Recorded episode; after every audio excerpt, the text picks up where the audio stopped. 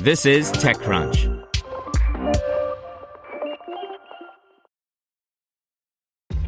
This episode is brought to you by ShipStation. You know, some things take a lot of work, like sending little robots to far off distant planets. And just as that's challenging, so too is running a successful e commerce business, especially when there's so much to do. So I want to introduce you all to ShipStation. Now, I love using ShipStation because of its easy to use dashboard, which makes managing orders and printing labels a breeze and super smooth. Oh, and the customer service is just out of this world. It's exactly what you need to help grow your business. Sign up for your free 60-day trial at shipstation.com slash technews. That's shipstation.com slash technews. Brought to you by Acquia, the open digital experience platform that enables organizations to build, host, analyze, and communicate at scale through websites and digital applications.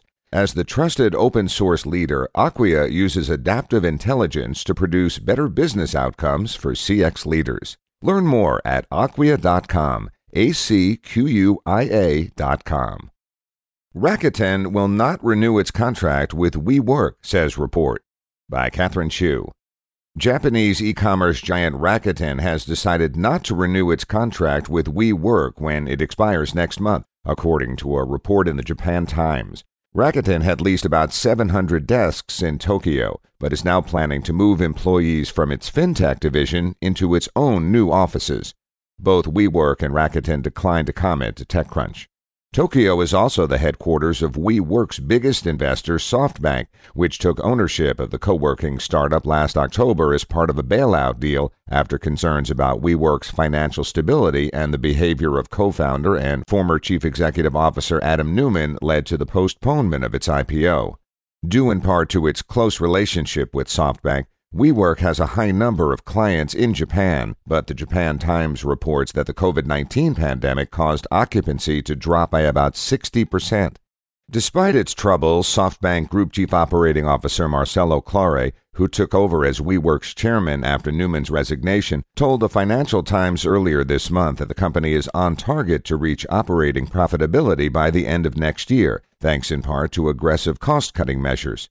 He also said that even though revenues were flat during the second quarter because many tenants terminated their leases or stopped paying rent, some companies have leased WeWork spaces to serve as satellite offices close to where their employees live as they continue to work from home. Want to learn how you can make smarter decisions with your money? Well, I've got the podcast for you. I'm Sean Pyles, and I host NerdWallet's Smart Money Podcast. Our show features our team of nerds, personal finance experts in credit cards, banking, investing, and more. And they'll help you make the most of your money while cutting through the clutter and misinformation in today's world of personal finance. You'll get clarity on strategies to help you build your wealth, invest wisely, shop for financial products, and plan for major life events. Listen to NerdWallet's Smart Money Podcast wherever you get your podcasts.